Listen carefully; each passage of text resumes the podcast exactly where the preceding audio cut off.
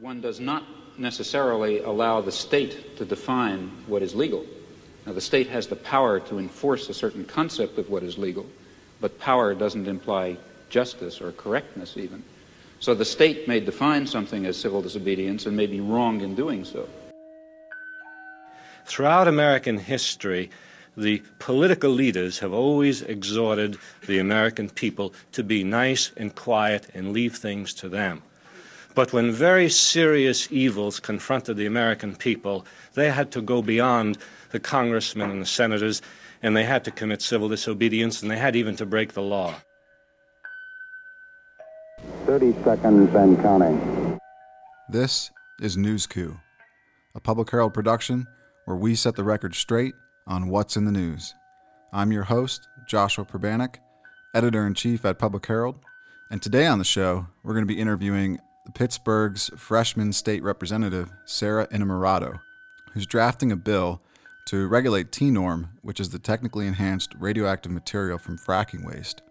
She's drafting this bill in response to Public Herald's August 2019 investigation, which unveiled how a regulatory loophole turns radioactive fracking waste dumped at landfills into landfill leachate which is then sent to sewage treatment plants to be discharged to public waters. Fracking waste contains high levels of radionuclides, known as TENORM, which are water soluble and cannot be treated or removed by sewage plants. Representative Innamorato told Public Herald that there's still a lot of work to be done before this effort becomes a bill, but she's confident her office will produce something with teeth. Innamorato's leachate memorandum was released in September and currently has 17 co sponsors.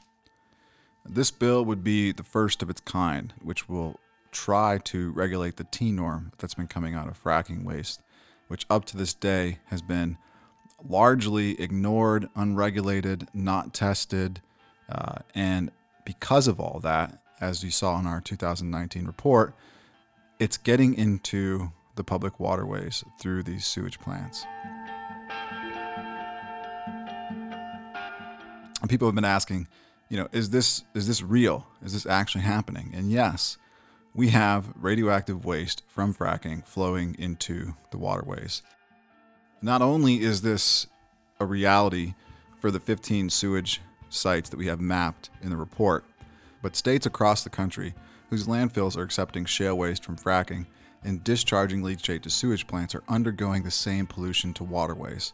Now, this is a big issue for any of the shale play states. North Dakota has been trying to wrap its head around its TENORM problem for the last year now.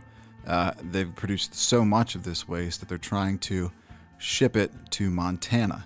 So now we have Montana who's looking to change their regulations for TENORM.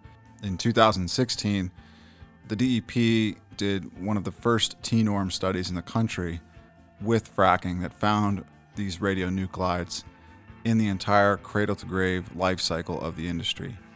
Uh, but these findings were largely and successfully buried, and news organizations and NGOs alike all echoed DEP's press release on this, which said that there's little potential for radiation exposure from oil and gas development. However, Public Herald recently analyzed their study and found the department's press release excluded serious environmental health and safety discoveries. Every landfill DEP tested in their study who accepted fracking TENORM found radiation in their leachate. In one location, radium 226 was detected in landfill leachate at 378 picocuries per liter. The safe drinking water level set by the EPA is 5 picocuries per liter. In their study, at, at certain places, at certain CWTs, they found radium 226 at 100 times greater than the EPA's concentration limit for uranium at mill tailings, and that is at 5 picocuries per gram.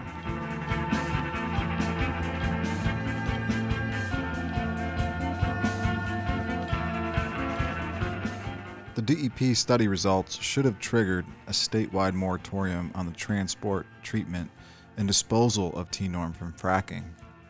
So, why didn't it?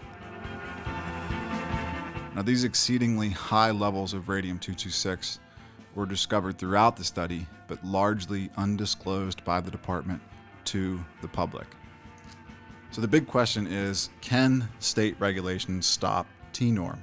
Now, the EPA does say that with states, they can adopt TENORM regulations that apply to water treatment facilities where they place limits on the radionuclide discharge requirements on a wastewater treatment plant.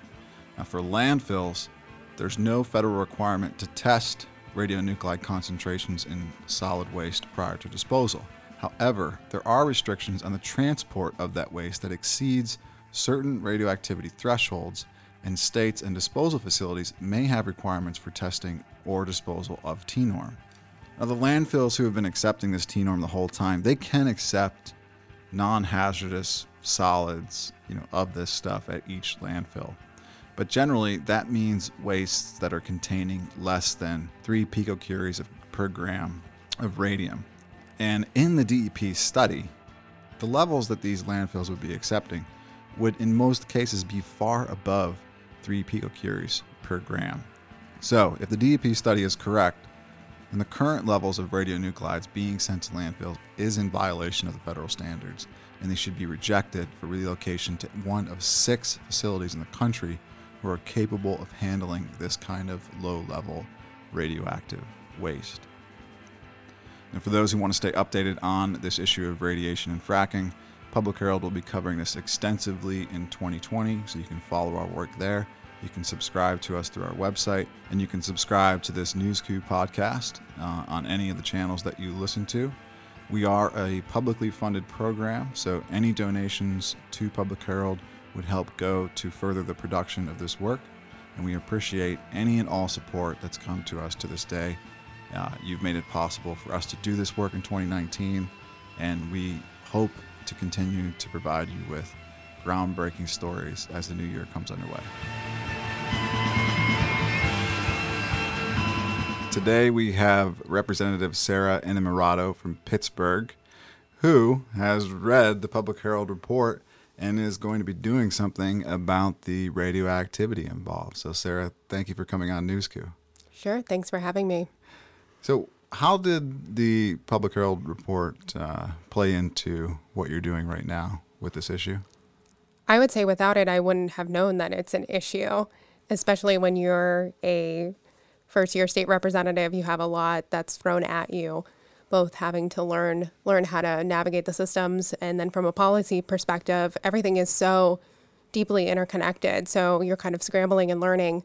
And um, that was something that i read that really stopped me in my tracks of just such a clear example of an injustice that is happening right under our nose. And if you would ask any citizen like whose responsibility is it to make sure that when industry comes to our Commonwealth and they operate in our neighborhoods, whose responsibility is it to make sure that they are not poisoning the citizens? And you would say, well, it's government, it's the Department of Environmental Protection. And when you realize that they are supremely failing in that role, um, that's something where you're like, this is clearly the role of government to step in and to make sure that these things are, uh, these wrongs are righted and that no radioactive material ends up in our public waterways and ends up therefore in our in our families and our in ourselves. You're one of the newer elected representatives. Yeah, I'm a baby rep. Yeah.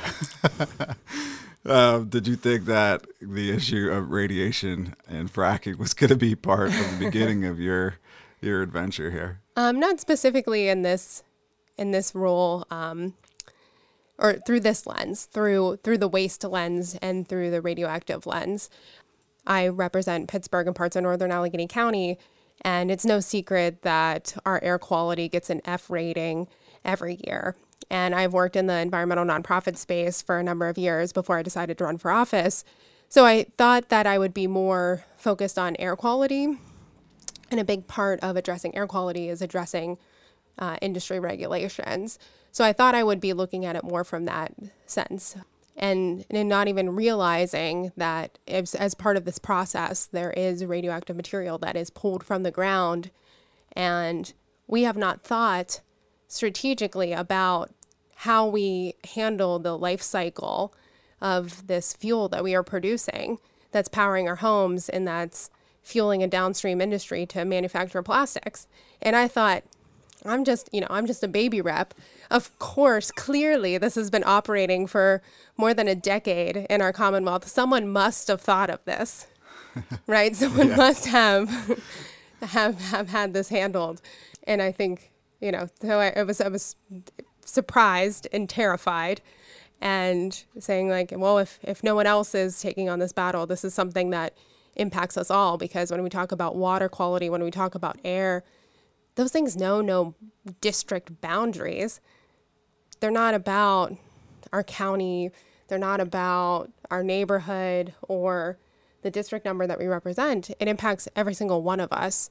And so it's not just, the onus is not just on the representative who has the industry operating in their in their district lines. This is something that impacts us all. So it's something that I feel right to take up. I it sounds like that you had the same kind of alarm and shock as quite a few people that we've talked to, both uh, in the colleges, um, people who've been in this for a long time, and you know even ourselves. I mean, we've always understood things to be pretty bad, but you know when it gets to the point that we're just actively annually discharging uh, radioactive material via leachate into the streams across Pennsylvania, um, I don't know how much more worse uh, we can get mm-hmm. in terms of regulatory shortfalls and misconduct in the state. So we talked about this, you know, recently with uh, some professors down here in Pittsburgh who had read the report, and they were all under the impression that it had stopped at the rest of the 14 facilities that we mentioned in the report. You know, we, we outlined 15 uh, where this leachate's absolutely going. We say that there's more out there who are definitely doing it. We know that Wayne Township landfill in Pennsylvania is discharging leachate somewhere. Uh, we have an, uh, an, assumption of where that might be, but that that's going on. The Keystone landfill, which is in the northeast part of the state, which we didn't have on our radar because when we asked DEP, we asked them the question, you know, who is discharging this unconventional drilling waste leachate uh, via the sewage plants across the state, and the DEP came up with those you know 15 sewage plants, um, you know with uh, Williamsport being added to that, but Williamsport actually not receiving leachate. They received effluent from Eureka Resources, who treats fracking wastewater. What the DEP didn't include was this Keystone landfill, which is this massive landfill in the northeastern part of the state, who is also having to take care of their leachate in some way. So the odd thing was is that you know when we brought this up recently with professors, they thought that uh, due to that report that the issue had been resolved, that there had been something done about it. But that's not the case. Uh, we're not seeing anything being done about it. The DEP has been completely quiet on it until a couple weeks ago, where they asked for public comment, asking for a revision to how this stuff is tested and looked at in the landfills and the sewage plants, almost in a way putting the onus of responsibility entirely on the landfills, entirely on the sewage plants, if they discharge radioactive leachate. But you're doing something about it, aren't you? And and what is it that you're doing? So I think I think you you bring up a great point in that our regulatory environment and as it exists is is backwards. We issue permits that allow for communities to be impacted by industry and then the onus is on the community to prove that they're being poisoned or harmed by industry instead of the industry owning the process and saying like no the what we're going to do the chemicals we're going to use in our process they're they're safe and they're going to do no harm to the region that we operate in and no harm to the citizens. So we're trying to look you know what outside of blowing up that whole process and saying how do we change it? Um, we're looking at just targeting this specific issue that was raised in um, the Public Herald report and saying, how do we edit our, um, our statute, the Title 58 that manages all the regulations for oil and gas in the Commonwealth of Pennsylvania, and you know, how do we make sure that th- that zero radioactive matter makes it into our, our public space and our public waterways. Um, yeah, so that's that's kind of the goal. It's it seems like such a a simple kind of straightforward thing, but it's going to be a very heavy political lift. And it's going to take a lot of, um, you know, this writing the legislation is just one piece of it. Then and there's going to be this whole other strategy that's going to involve the public becoming aware of it, getting that message out, and making sure that they're contacting the people who represent them to bring this bill up for consideration. So you're drafting a bill that says we don't want any more radioactive material from the fracking industry to enter the waterways via the sewage plants through this landfill HE. We want that loophole shut down. That's the plan. And what's been the response to that? I mean, how are people reacting to it when you're talking to them? Well, we're we're in the f- the first phase. Um, so in Pennsylvania, what you have to do first is write a co-sponsorship memo, so that circulates, um, and that doesn't necessarily have the statute um, attached to it. So when I talk to my colleagues about it, they're kind of shocked and appalled that this happens, and they're like, "Well, this isn't a real issue," and I was like, "It is a real issue." Uh, so you know, it's getting some traction in that sense, and now um, what we're doing is using a, a co-governing process where we're working with the experts, the folks, the scientists, the doctors, the people who understand this environment and can come around the table and collectively write this legislation so we make sure that all our I's are dotted and our T's are crossed. And we're not just putting something out that actually isn't going to have any teeth and not hold um, the DEP and these industries accountable. You recently got to see um, an area where fracking is taking place in, in Washington County. Mm-hmm. What was that experience like for you, you know, knowing what you know now? It was really eye opening. I, I live in the city, I, I choose to live in the city. I like this environment. And I think when folks move out to places like Washington County and more rural areas, they go for the quiet. And when the first thing that kind of took me aback when I was going on this tour was just how prevalent it was. You couldn't look in any direction and not see a well pad. And the way that the topography works with the ridges and the valleys and where everything is drilled, just the um, the direct impact on the quality of life of the people who are forced to live in the shadows of this industry. And I mean, whether you agree with, I'm sure every, all the listeners agree that there is a negative public health impact on um, on this industry, on the individuals who live near um, this industry.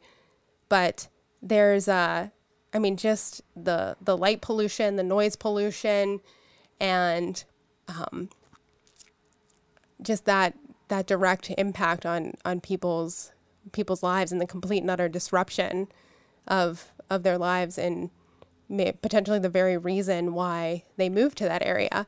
And where are they going to go? It's either they've lived there their whole lives, that's where their social connections are, that's where their family is, or who would want to buy pro- who would want to buy their property, right? Living in the shadows of these facilities and we've just people are stuck. What are they supposed to do?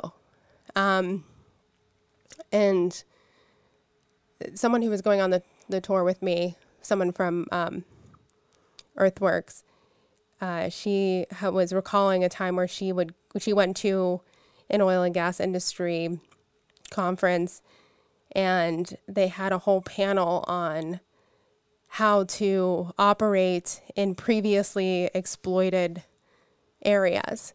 So this the Pennsylvania, especially southwestern PA, we have a, his, a rich history of being used by industry, whether it was steel here in the city or coal out in the more rural areas.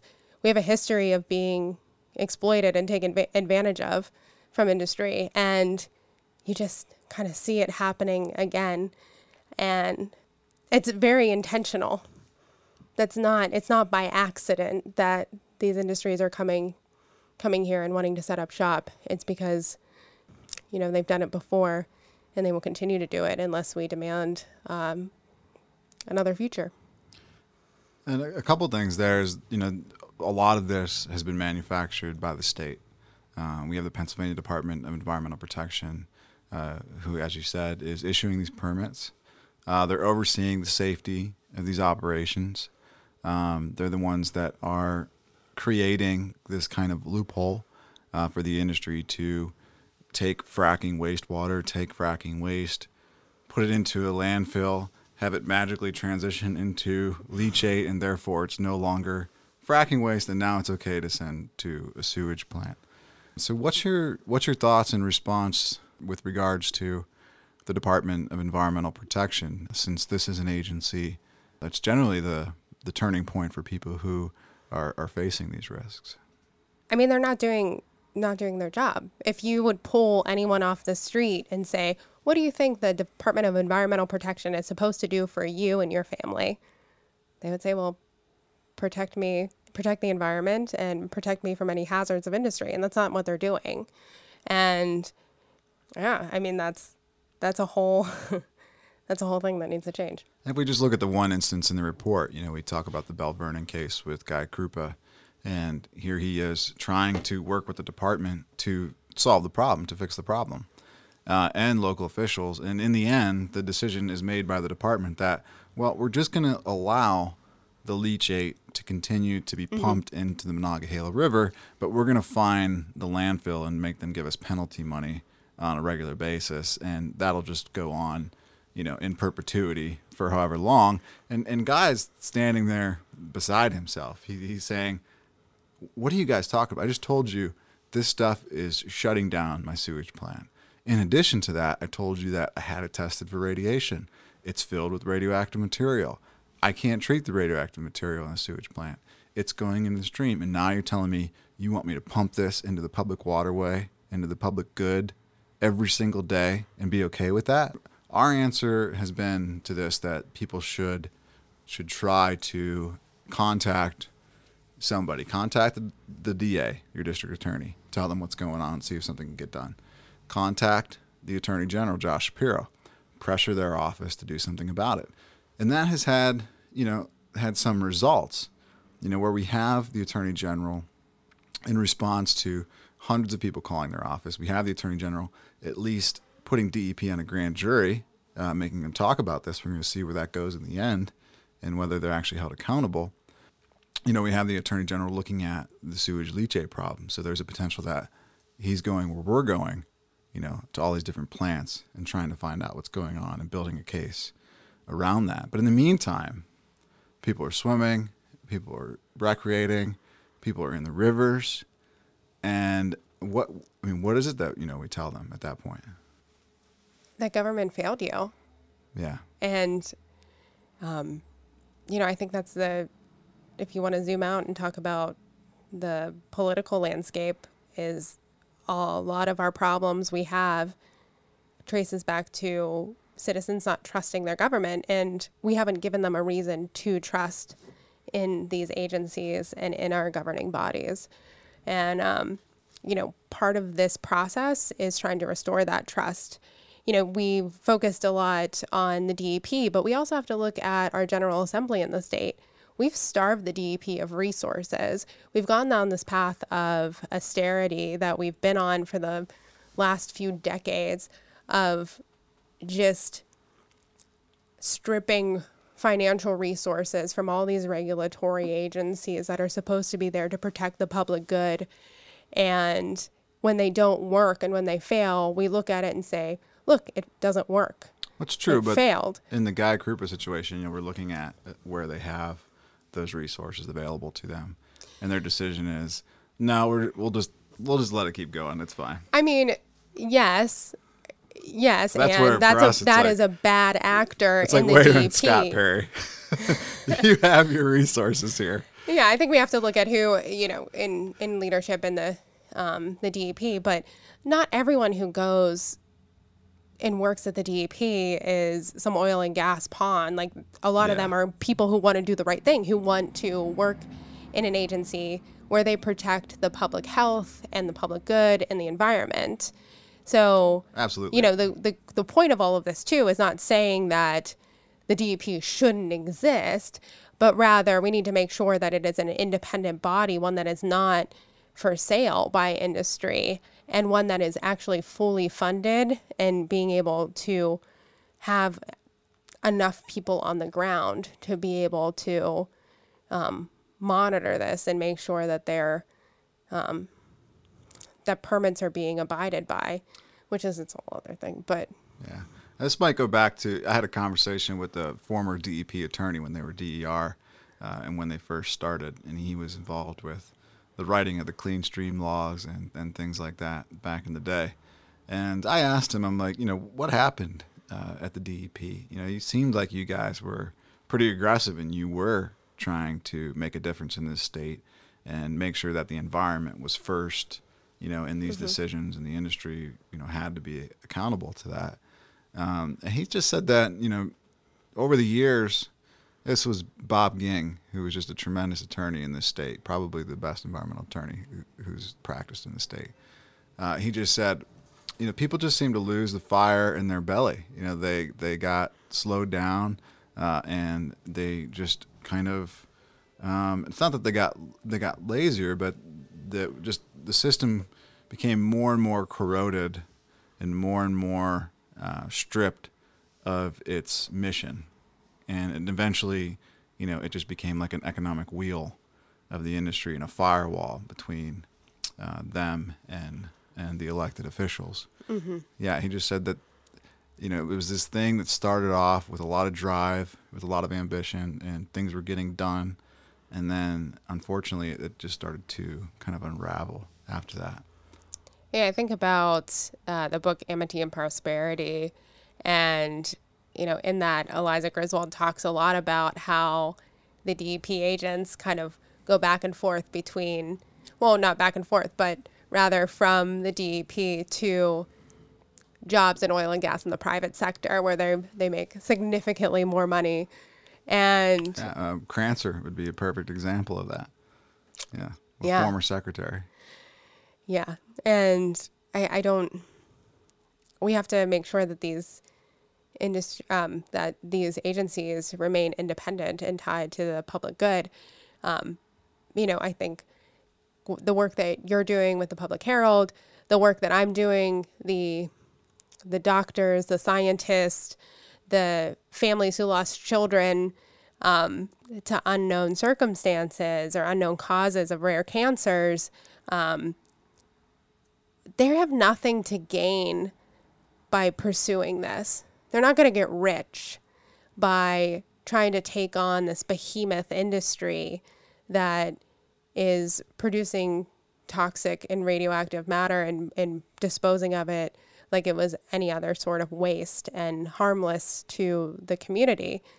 We don't have anything to, we don't have it, we're not going to make profits from that. We're not going to get rich.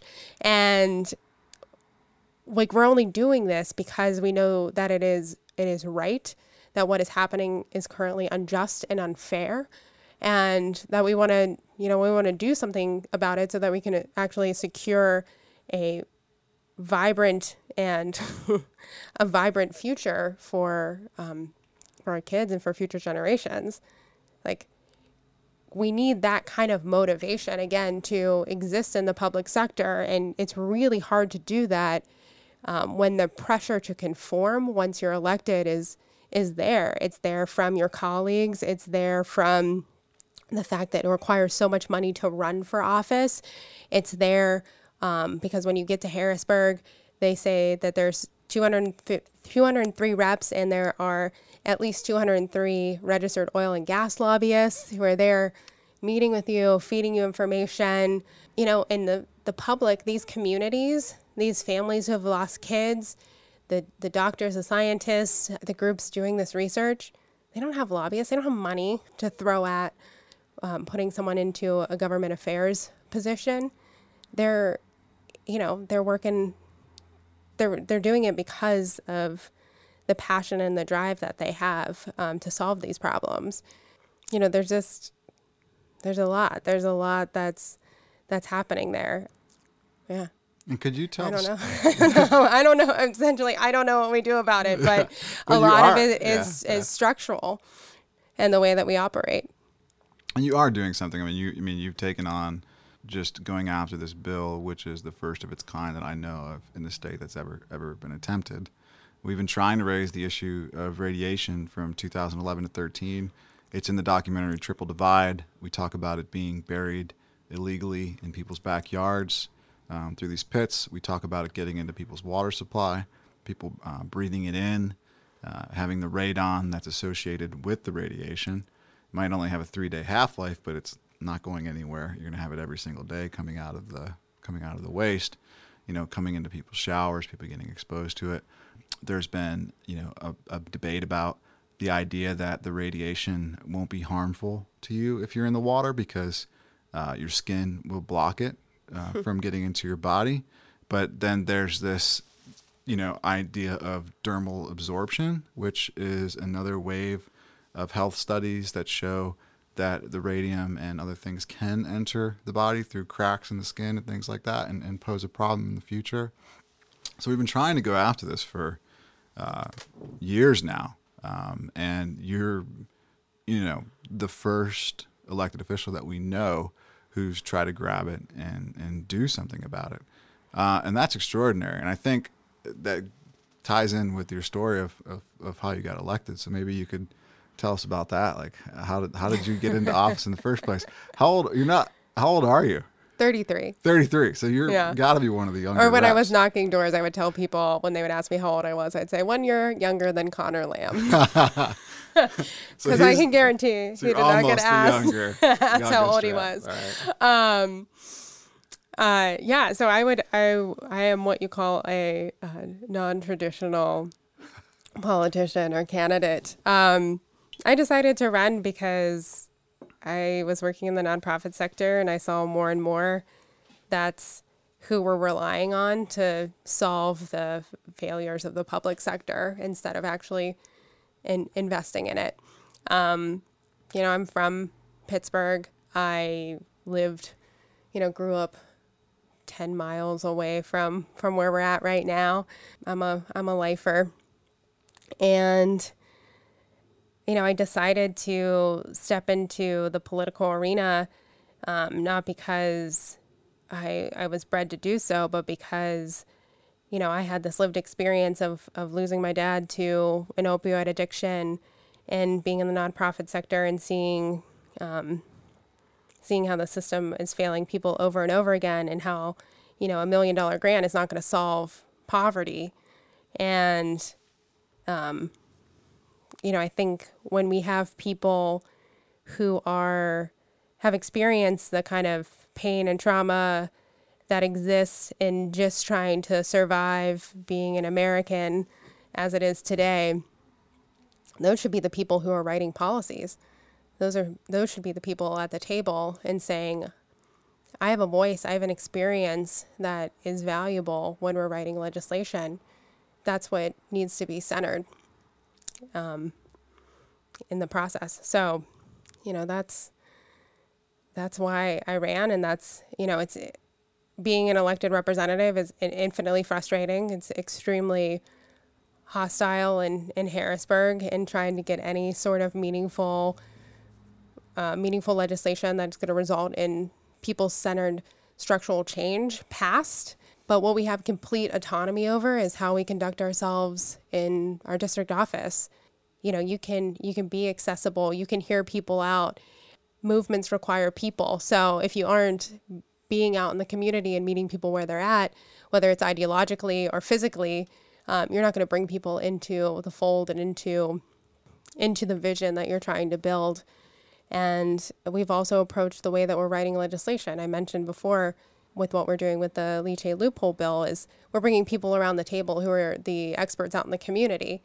We can build co-governing tables around the, the biggest issues that we're facing and make sure that it's not just a top-down approach from you know the powers that be, but rather a bottom-up, a grassroots approach that we're bringing a diversity of opinions and voices and lived experiences to every piece of legislation that we're putting out into the world. And that is, I think, a really special way, special and unique right now, but hopefully is something that's going to change as as the face of leadership changes in our state. The solutions that you're speaking about, I mean, it sounds like uh, you know these are really grassroots solutions that are that are going to happen through a lot of collaboration and a lot of work that isn't necessarily funded by special interests, but will likely be the result. You know, where a bill will eventually be the change that needs to be made to fix the problem. Do you see room in these situations because this is not simply a Pennsylvania problem. Uh, we're seeing this happening in Ohio, New York, California. People have reached out to us from West Virginia, uh, Colorado, many different states where they they're they're suffering the same thing that we wrote about, but we, you know we just don't have the resources to go investigate their states right now. Do you see opportunity for market solutions in any of that, where the industry might be the answer to some of these problems? No. No, industry exists to generate profits for their shareholders. That's what they're that's what they're designed to do. That's the system of capital American capitalism that we live under. It's a government's job, it's the public sector's job to say we are here to protect our shared commons. Industry is is never going to do quote the right thing. That's why the public sector exists to be to be the buffer between the citizenry and the interests of the private corporation. And there should al- always, always be a healthy tension between private industry and the public sector. It just, it's the way it, it's the way it exists. It doesn't mean that the public sector and the private sector can't come together and come up with a solution, um, but it should never be at the expense of the citizenry that elected that person to a governing body. Do you think that we're looking at market solutions right now? That this, that this is something that's been created by the market, and not something necessarily created by the state? I think in a lot of um, a lot of the environmental solutions that are being proposed are market based, and I don't, you know, I don't I don't believe in speaking in absolutes except when it comes to radiation getting into our water. Because it is an absolute. yes, it is an absolute. Um, that is an absolute scenario. But there, you know, there there could be opportunity where a market solution could work in a certain s- scenario. But right now, in the climate crisis that we're facing, you know, that maybe would have been a good idea 20 years ago. But it's, you know, we, we kind of need to act in more drastic ways. This issue that's in front of us right now it's it's not like, oh, well, we'll get rid of, we'll stop putting radioactive material in our waterways in 10 years. If you go ask the people who live around that area, they don't want it in there yesterday. so mm-hmm. they want it stopped as, as quickly as possible. Um, so when we rely on market based solutions, we tend to, you know, it tends to be uh, a longer, more gradual approach which again can work for certain things, but we as the public are going to deal with the legacy costs of this industry. And we don't even know what those costs are going to be. So when we talk about regulation is going to kill industry, what we need to be talking about is like what is industry going to cost us 10 years down the road? What is going what is it going to cost future generations? We're dealing with that now with the coal industry and having to clean up what was left behind because we, while other, you know, the heads of industry got made millions and millions and millions, got to retire, you know, maybe set up a, their own um, philanthropic endeavor with all the millions that they were able to amass. And our communities are paying the price, both in with their health, um, with their well being, and also with our public dollars that could be going towards schools, infrastructure, health care, and everything else that people are expecting the public sector to provide. Yeah, and the industry has been so careful in erasing their legacy behind this radiation issue. They've made it possible to eliminate themselves from RCRA. So no longer do they have to label this as hazardous waste. Um, they made it possible to prevent the radioactive material from being tested within NPDES permit. So if you're going to get a permit to discharge out of a facility through the EPA or the DEP, uh, it's not going to require you to test for radiation, even though the industry is going to say that everything that comes in and everything that goes out is safe and we test for it. Well, unfortunately, in those cases, no one's testing for radiation. So we don't have test results from the sewage facilities for radiation. We don't have test results from the landfill leachate for radiation. And this was all carefully created, manufactured by industry to essentially erase their legacy and then just shove it into our own where, as you say, now the public will have to pay for the cleanup of what we find, which we're going to find something. We're going to find these problems out there. Mm-hmm. And now, not not only do we have to address stopping it from being discharged, but we have to go and find out where we need to take it out and dispose of it properly. So it's it's it's just a, a, a huge like mess that has been just kept under the radar for a while now that you get to just walk right into. So good for what you. a treat. You know, we we're always like whenever we want to propose something that can can do good for a community, uh, it's like it's always how are you going to pay for it?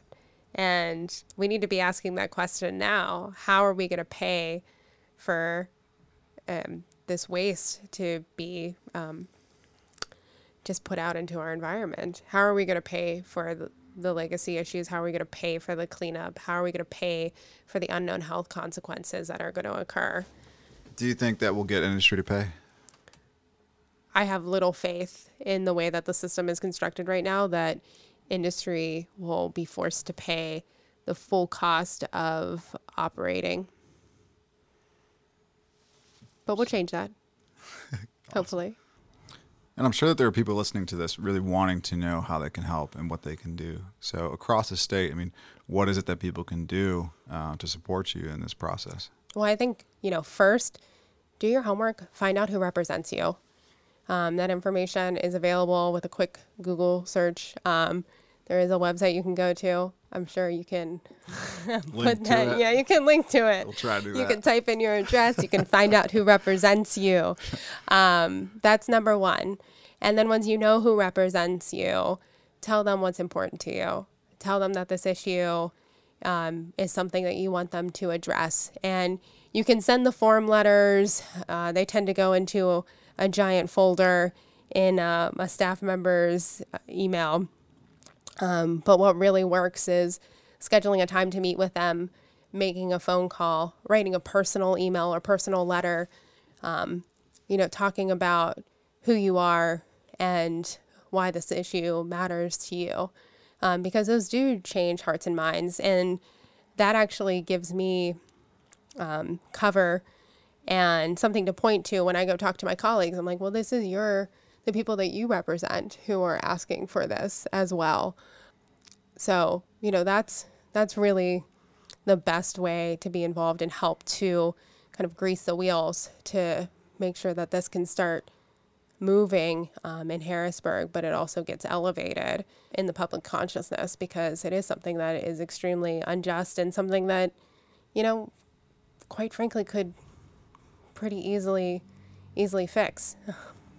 And would those um, people be needed? Would they need to ask their rep to be co-sponsoring something, or how, how would that work? We're still working on the bill language, um, but there's there is a co-sponsorship memo out. So when you talk about this issue, you can talk about uh, Rep. Innamorato's co-sponsorship memo that she has out about the closing the leachate loophole. And to save them uh, Googling your information, how would they contact you? I'm available by email or phone. Well, you can also contact me on Twitter. So I'm at uh, Innamo, I-N-N-A-M-O. I'm on Facebook and Instagram under Sara Innamorato. And our email address is uh, repinnamorato at pahouse.net.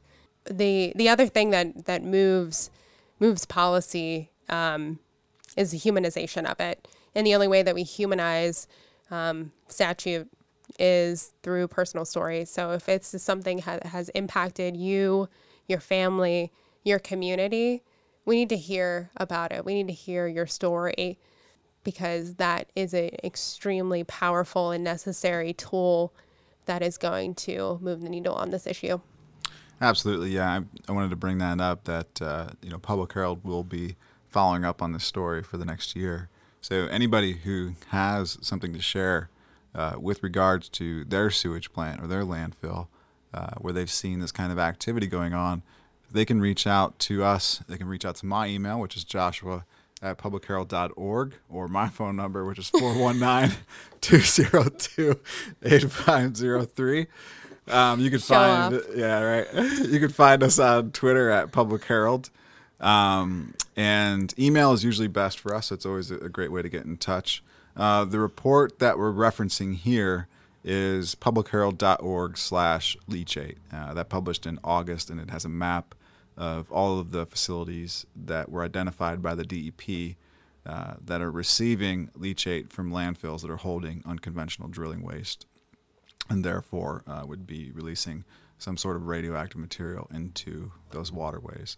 You can read that report and find out if you're near there and if your story matches up with that. And if it does, please contact us. There's going to be uh, quite a few people coming on for this in 2020. There's um, Justin Nobel from Rolling Stone, who's one of the few people I know who really have a hold of the radiation issue. Uh, Rolling Stone's going to be putting out a report in January or February with Justin that covers this as a whole across the country and beyond. Uh, he's also going to be publishing a book on radiation, so definitely follow Justin Nobel on Twitter to stay up to date on what's going on there. And if you want to donate to our work, you can always find us at publicherald.org slash donate so that we can do more for all of our readers out there. Yes, it helps. It helps change the law. But Sara, you're such a great resource, and it's so inspiring to hear that you're going to take this on for the public, who I'm sure are desperate uh, to hear from somebody like you. Great. Thank you so much. Yeah, thank, you. Thank you for all your work. Absolutely. All right. Well, this has been uh, News Coup. I'm your host, Joshua Pribanic, and we will catch you next time.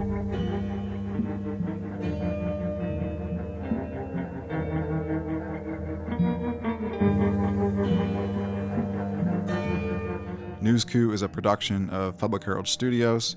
It is produced by myself, Joshua Pribanic, and our team at Public Herald. I want to personally thank the people who've already reached out to us and who've shared a lot of records and support and information that the state didn't provide to us about their landfills, their sewage facilities. All of that has been instrumental in guiding our work and helping us to build a stronger and clearer story about what's happening with this picture of radiation across this state and across the country itself. So thank you for your support, and we will catch you on the next show.